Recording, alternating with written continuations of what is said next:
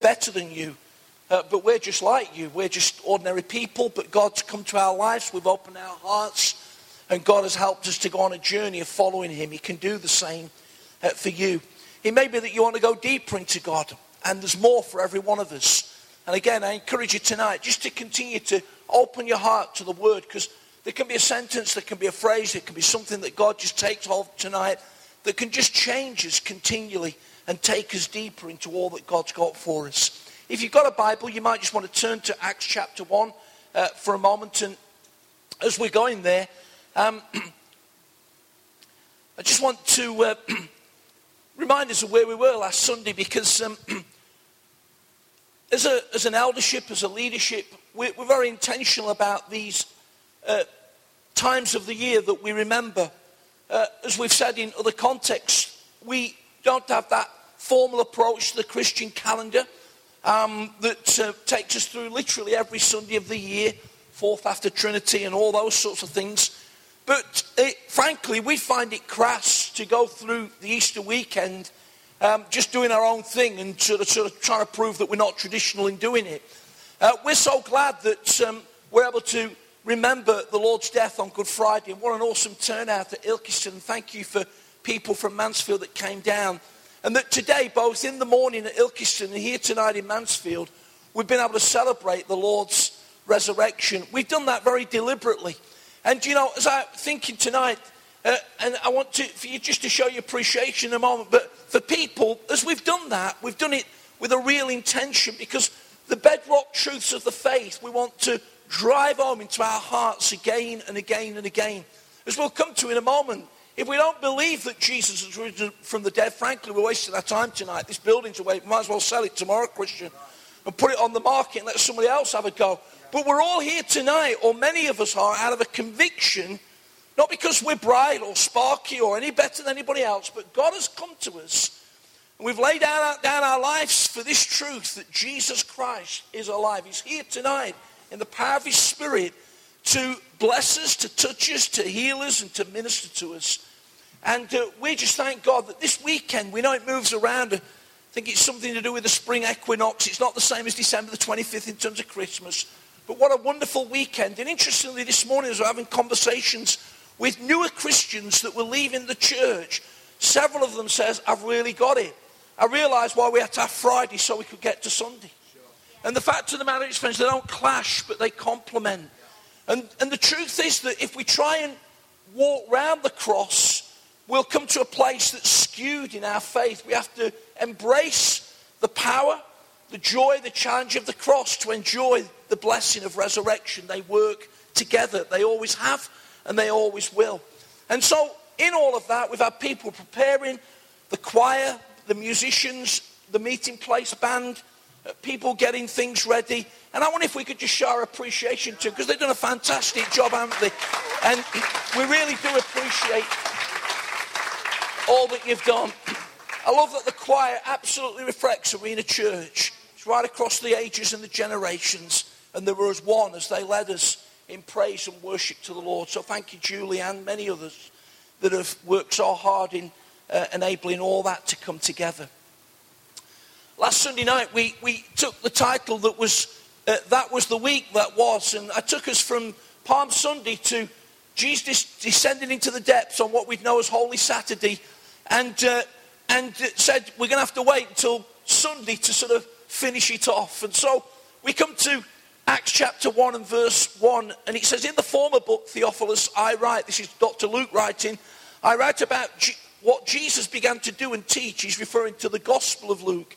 Until the day he was taken up to heaven, Jesus, after giving instructions through the Holy Spirit to the apostles he had chosen, after his suffering, he presented himself to them and gave many convincing proofs that he was alive, or some translation says, infallible proofs. He appeared to them over a period of 40 days and spoke about the kingdom of God. And on one occasion, while he was eating with them, he says, he, he gave them this command Do not leave Jerusalem, but wait for the gift the Father promised, which you have heard me speak about. And of course, some days later, 10 days later, they celebrated what we know as Pentecost and received the fullness of the Spirit. Verse 3 Jesus showed himself alive by many convincing or infallible proofs. And as we come to Easter Sunday, Resurrection Sunday, as we come to, if you like, the beginning of the week after the week that was, it really is the piece of the jigsaw that brings the whole of the picture together. Uh, uh, we, as I said, enjoyed a, wonderful reflective evening on Friday. Christian passionately poured out his heart and reminded us of the sacrifice of Jesus Christ on the cross. That all said, if Jesus had remained dead, friends, in other words, if he had just been a religious figure, then it all would have been in vain. But as we've heard already tonight, but now is Christ risen from the dead. And my intention tonight is not to give an apologetic for the resurrection. We could do that another time and encourage you to read on those things. But the, the most uh, devastating piece of evidence against anybody denying the resurrection is that nobody's ever produced a body. Uh, he, he left the grave. He showed himself alive. He went back to be with the risen Lord. So I'm speaking tonight, and I'm speaking in terms of reflecting our church from a place of persuasion. That we absolutely emphatically believe that the Lord Jesus, as we heard on the video clip at the beginning, died. He gave himself he cried, It's finished on the cross. And the third day, he gloriously rose again from the dead. He conquered death, hell, and the grave. And my focus tonight is on those 40 days between resurrection and ascension. Don't worry, it's not going to take 40 days to get there. But that's my focus tonight. Jesus showing himself alive by many convincing proofs. And if you like a, me- a title for tonight's message, it's Jesus alive and ministering. And I want to take four extracts of scripture and I want to apply them to us. But I also, if I can say it with humility, I want to declare it prophetically over Mansfield and the surrounding area again. Because I believe that these four things are something that the living Jesus continually wants to minister in. It was almost, friends, that he did things deliberately. He chose specific situations. He spoke to people with deliberate statements because he was setting a marker that it wasn't just about 40 days, but it was about the rest of the history of time. I'm going to keep coming to people in particular situations, and because I'm alive, I'm going to keep ministering to them and bringing them through to a different place. And those four scriptures tonight I referred to I won't have time to read them. Please don't think I'm treating the scripture disrespectfully by not reading through it simply for time. But I'll give you the scripture references. You may want to jot them down or just store them in your memory. And then I'll encourage you to just read them this week, just as an afterflow of the resurrection worship that we've enjoyed this evening. So the first one's found in Mark chapter 16 uh, right at the end of, of, of Mark 16. And the first thing that I see Jesus ministering to is disrepute. Is disrepute. And we find there in Mark 16 that Mary, the mother of Jesus, and Salome, and Mary Magdalene go down to the garden and they're asking the question well, who's going to move the stone? And when they got there, they found that the stone, though very large, had been rolled away. And they enter the tomb. And uh, as, as I said in another context today, two and a bit years ago, Sharon and me had the joy of being part of a deputation of our national leadership team of Assemblies of God to go for seven days to Israel. And on a glorious Saturday morning, we went to the garden tomb, the place where Jesus had been laid and rose again. It was an amazing morning, something that lives in the memory bank forever. And thank God the place was empty and we we're able to go in and we just rejoiced again in the living reality of what God had done. The stone was rolled away. And uh, someone says, Don't be alarmed. Uh, Jesus says, Don't be alarmed. He says, You are looking for Jesus who was crucified. He's risen. He's not here, one dressed uh, in, in, white. An angelic uh, visitation, visitor came. He's risen. He's not here. See the place where he has been laid. Go and tell the disciples. And then he goes on to the other verses. I understand there's been debate about whether these verses were in the original canon of Scripture, but they are for tonight. Is that okay? Because in verse 9 it says, When Jesus came early the first day, he appeared first to Mary Magdalene, out of whom he'd driven seven devils. She went and told them who had been with, she had been with him and, and, and to those that were mourning and weeping. And when they heard that Jesus was alive and that she had seen him, they did not believe it. Someone said to me just yesterday, I wonder what the disciples felt like on Saturday between Good Friday and Easter Sunday. They'd followed their Lord, they'd, they'd, uh, they'd uh, listened to his teachings. Well, the reality is, friends, they were mourning and weeping. They felt bewildered. They thought it was the end of things.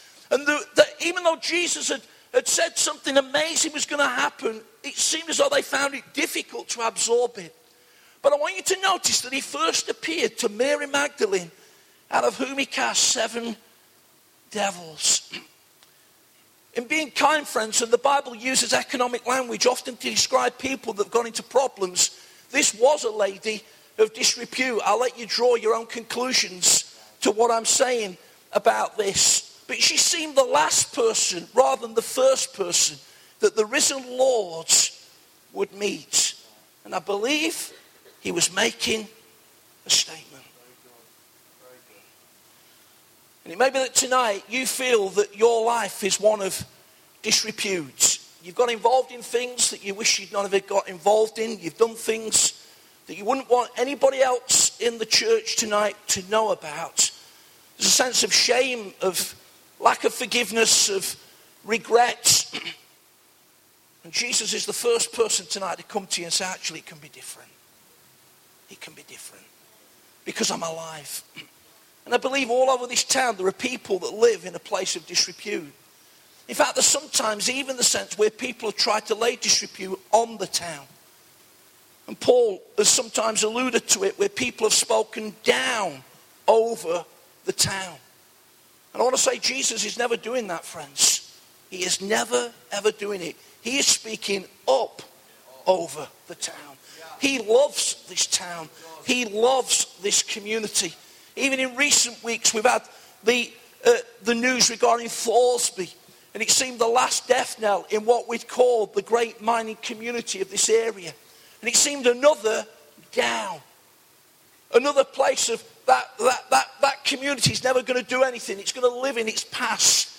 There's a disrepute that sits over it. But God comes in the power of the risen Jesus to say it can be different. It may be tonight that your life's entangled with all sorts of bondages and sins. It seems there's no way out.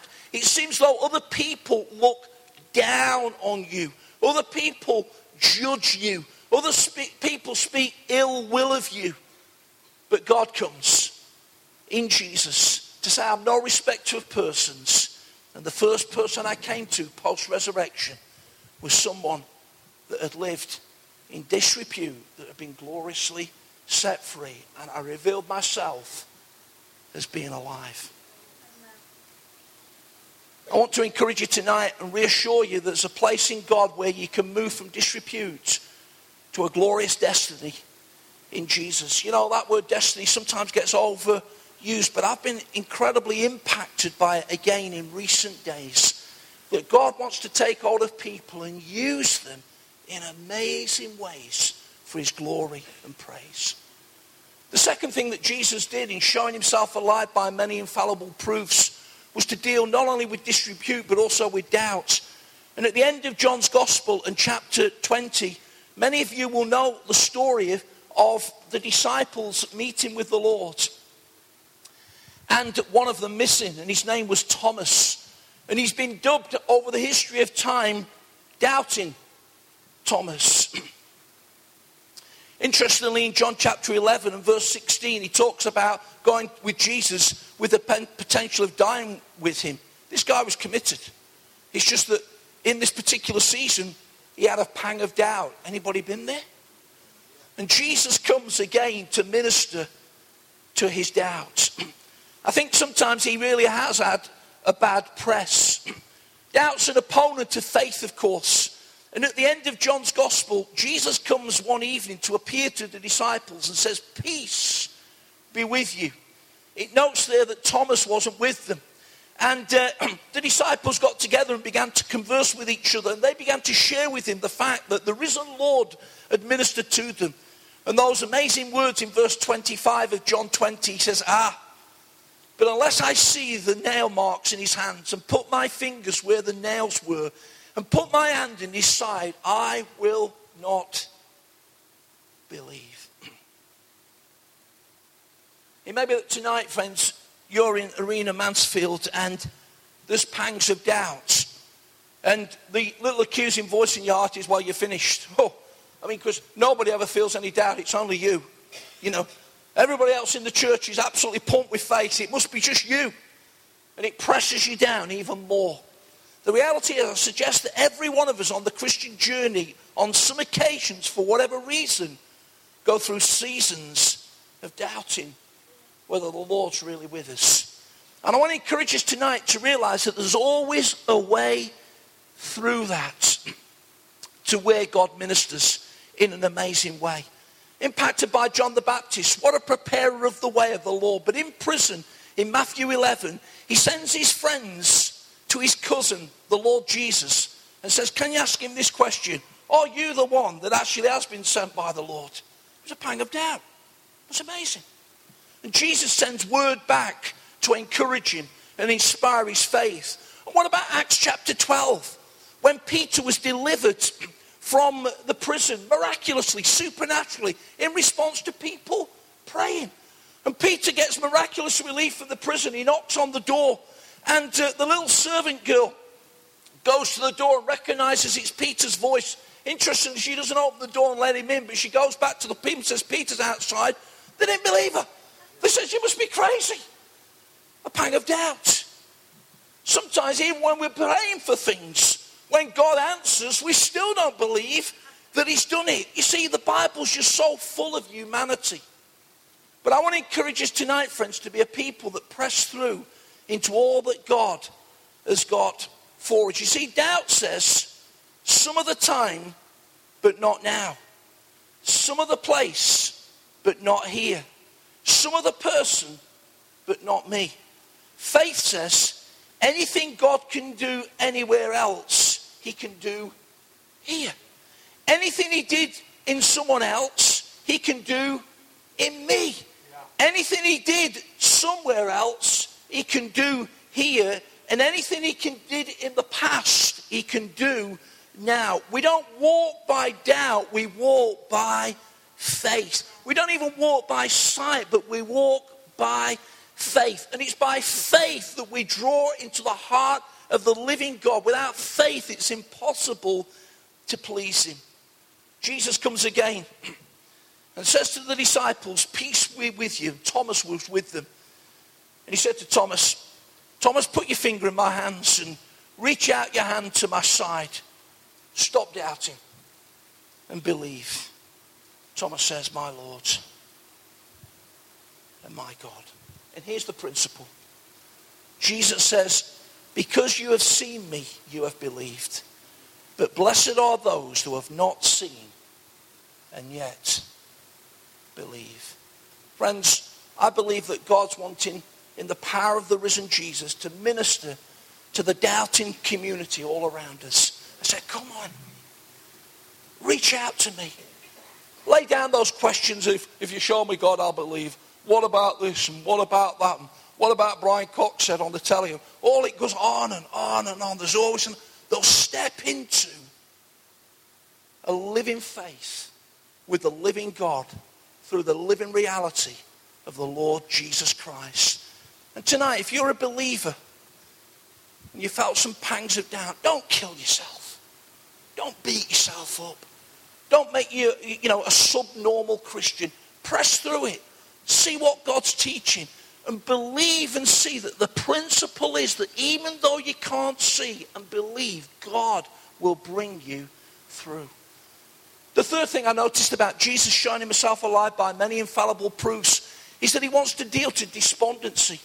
And at the end of Luke chapter 24, Jesus goes on a walk with two disciples from Jerusalem to Emmaus. They didn't know it was Jesus, but he begins to talk with them. Notice what it says there. It says, He asked them, Why, what are you discussing and what are you talking about? And they stood, and it says there in verse 17 that their faces were downcast.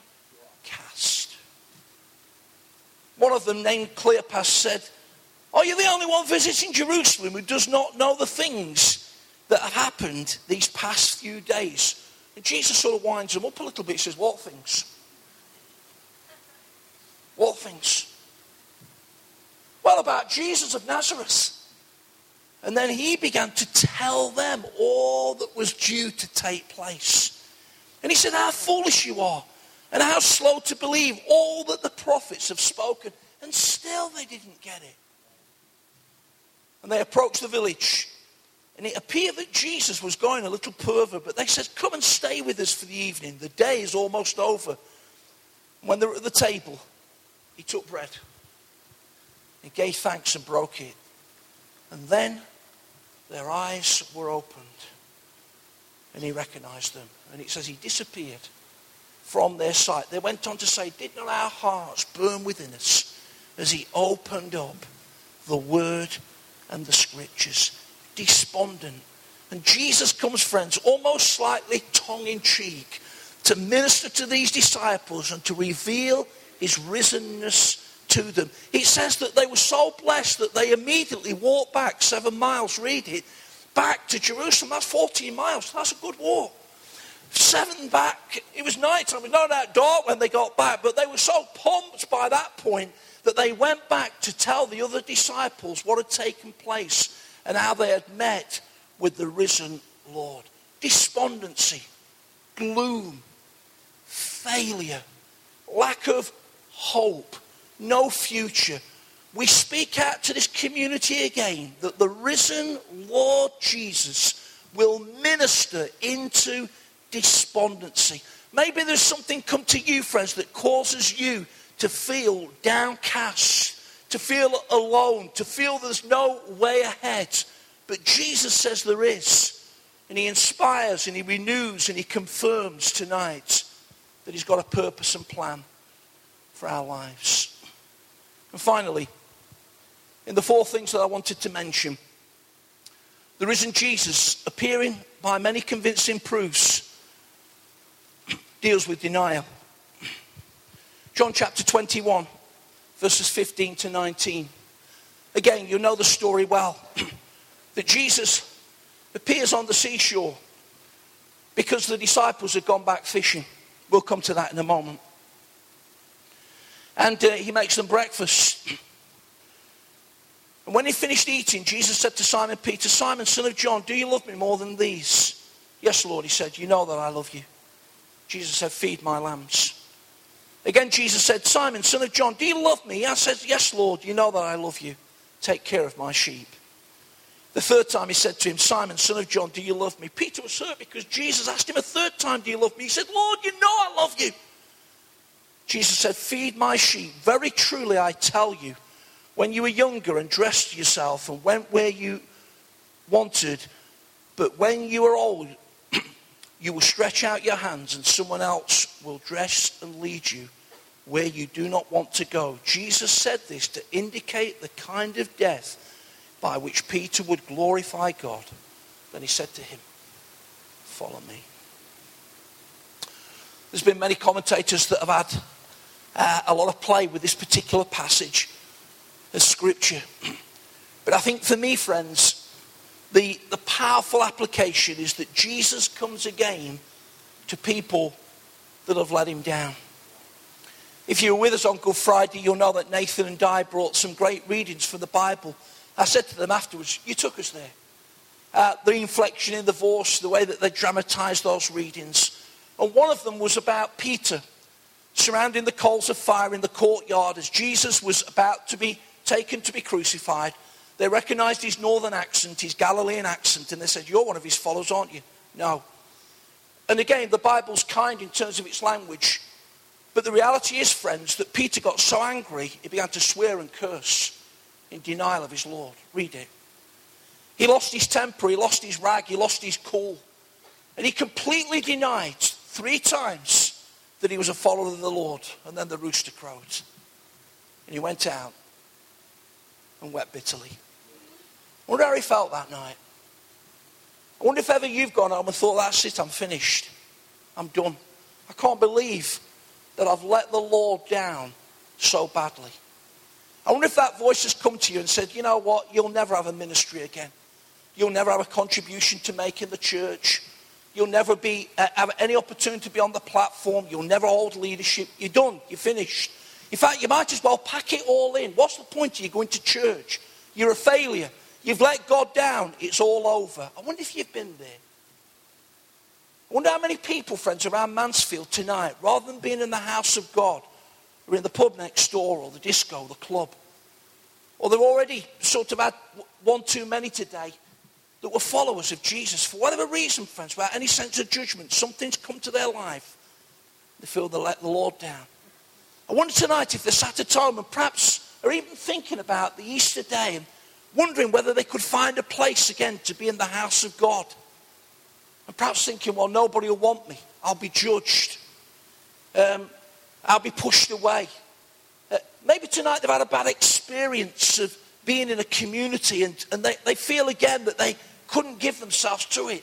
I'm sure, friends, that all over the place there are people like that. And the risen Jesus loves to come to them and to give them another chance.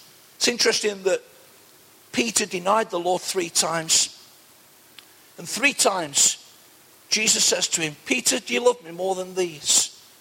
Bible commentators have picked over what were the these? Some have said that maybe he was asking whether he loved the Lord more than the disciples, but most seem to come back to the fact that they, he was addressing again what Peter was now doing. Remember earlier in the Gospels when they laid down their nets and said, Jesus, we're following you. They forsook all and followed him. But all of a sudden they're back fishing. They're back in a safe place and saying, I don't know where I'm going to follow this Lord anymore. We better start earning a living again. And I understand, friends, that there are times even in the, in the journey of ministry where people need to do that. I, I worked bivocationally for 14, 15 years. But I want to say that if I can say it with humility again tonight, there was never one time in my heart where I did it because I was turning away from Jesus. In fact, I denied some of the opportunities that secular work gave me to pursue my followership of Jesus. But here it seems that maybe they said, That's it. The Lord's gone. He's dead. He's finished. We're all finished. Let's go back to what we used to do. Do you love me more than these? I wonder if the call of God's going to come to young people in our church over the next two, three years. Which is going to cost you. And God's going to say, Do you love me more than these? I remember a guy in our church in another context who had a call to missions. He's still not gone. Good lad. Good lad. But the these of this world came to his life to stop him being all that God had called him to be. Do you love me more than these? What's your these tonight? And friends, we have no problems with people in our church having a career path. We're believing for people to be managers of companies. We're believing for people to have influence over hundreds. We're believing for people to be leaders in schools and hospitals. We have no problem with that if that is your journey and calling. But if God is saying something different, if God is coming to your life in these days, if God's going to come to you in the future with a call to something different, always ensure that the love of Jesus is paramount in your life. Jesus spoke personally to him, to Peter. He spoke persistently and searchingly three times. And he spoke with authority. And he set him up, friends, for martyrdom. How about that? What a sacrificial call for Peter. And of course, that's exactly what happened. Tradition has it that Peter was crucified upside down because he didn't feel worthy to be crucified in the same way as Jesus. What a call. What a sacrifice. What a blessing. But here we are, friends, 2,000 years later, still talking about him. His life speaks down the ages of time. What's the these of our lives? This Easter Sunday, can we bring them all to the cross? Can we bring them all to the risen Jesus and say, Jesus, I love you more than these. You know that I love you more than these. And so we come to a place where the failure, Peter, the denier, the one that turned against him, was recommissioned to be a vital cog in the spreading of the gospel to the known world and for us 2,000 years later to enjoy the blessing of the good news handed down by these men that gave everything for the cause. Jesus showed himself alive by many convincing, infallible proofs. We could go on because there were well over 12 incidents in those 40 days, sometimes with Jesus appearing to one, and in one occasion, as 1 Corinthians 15 tells us, where he appeared to, fi- appeared to 500 people at one time and showed himself to be alive. But enough's been said. And I speak to Arena Mansfield congregation tonight, but I speak to that wider audience that in the spiritual, in the heavenlies, is listening. I speak to the enemy that seeks to frustrate and push down over this town and inhibit all that God wants to do. And we believe tonight, as Christian led us in prayer earlier, that we're about to press into something that God's never ever done before. And that's not just hype, friends. That's a statement of faith to believe that God wants to do something that's never ever taken place before. That we wouldn't just rejoice in what God's doing through church growth in the Americas and in Africa, in Asia, but in our nation. That even this day perhaps has reflected itself in a secular way, where many people have completely ignored the celebration of resurrection that we can rise again to believe that God wants to do something. That's the journey Arena Mansfield's on. And we call you tonight to join us afresh to live in all that God wants to do. Jesus died and he rose again and he showed himself alive by many convincing proofs. And I believe that he did it prophetically. And thank you, Lord Jesus, for coming. Thank you for giving. Thank you for rising. And thank you for living. And tonight, the Lord Jesus speaks into disrepute and says it's over. He speaks to despondency and says that you can have new hope.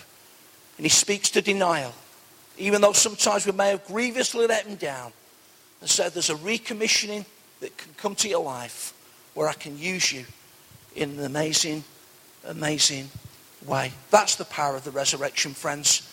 It really isn't just about a day. It really is about a journey. And I encourage us to join together in these days to live out the truth of resurrection living in the power of the Holy Spirit and believe that Jesus will minister into those situations and so many more for his praise and for his glory. If it's you tonight, then make a response. If it's you tonight in doubt, come to faith. If it's you tonight that for whatever reason have felt despondent, come to a place tonight of fresh hope. And it's for you, if it's you tonight, hearing that wonderful voice of the Spirit saying, you know what? Do you love me more than these? That we come to a place of saying, absolutely. And we'd live in the purpose, destiny, calling, and future of the Lord. It's all possible because He's alive.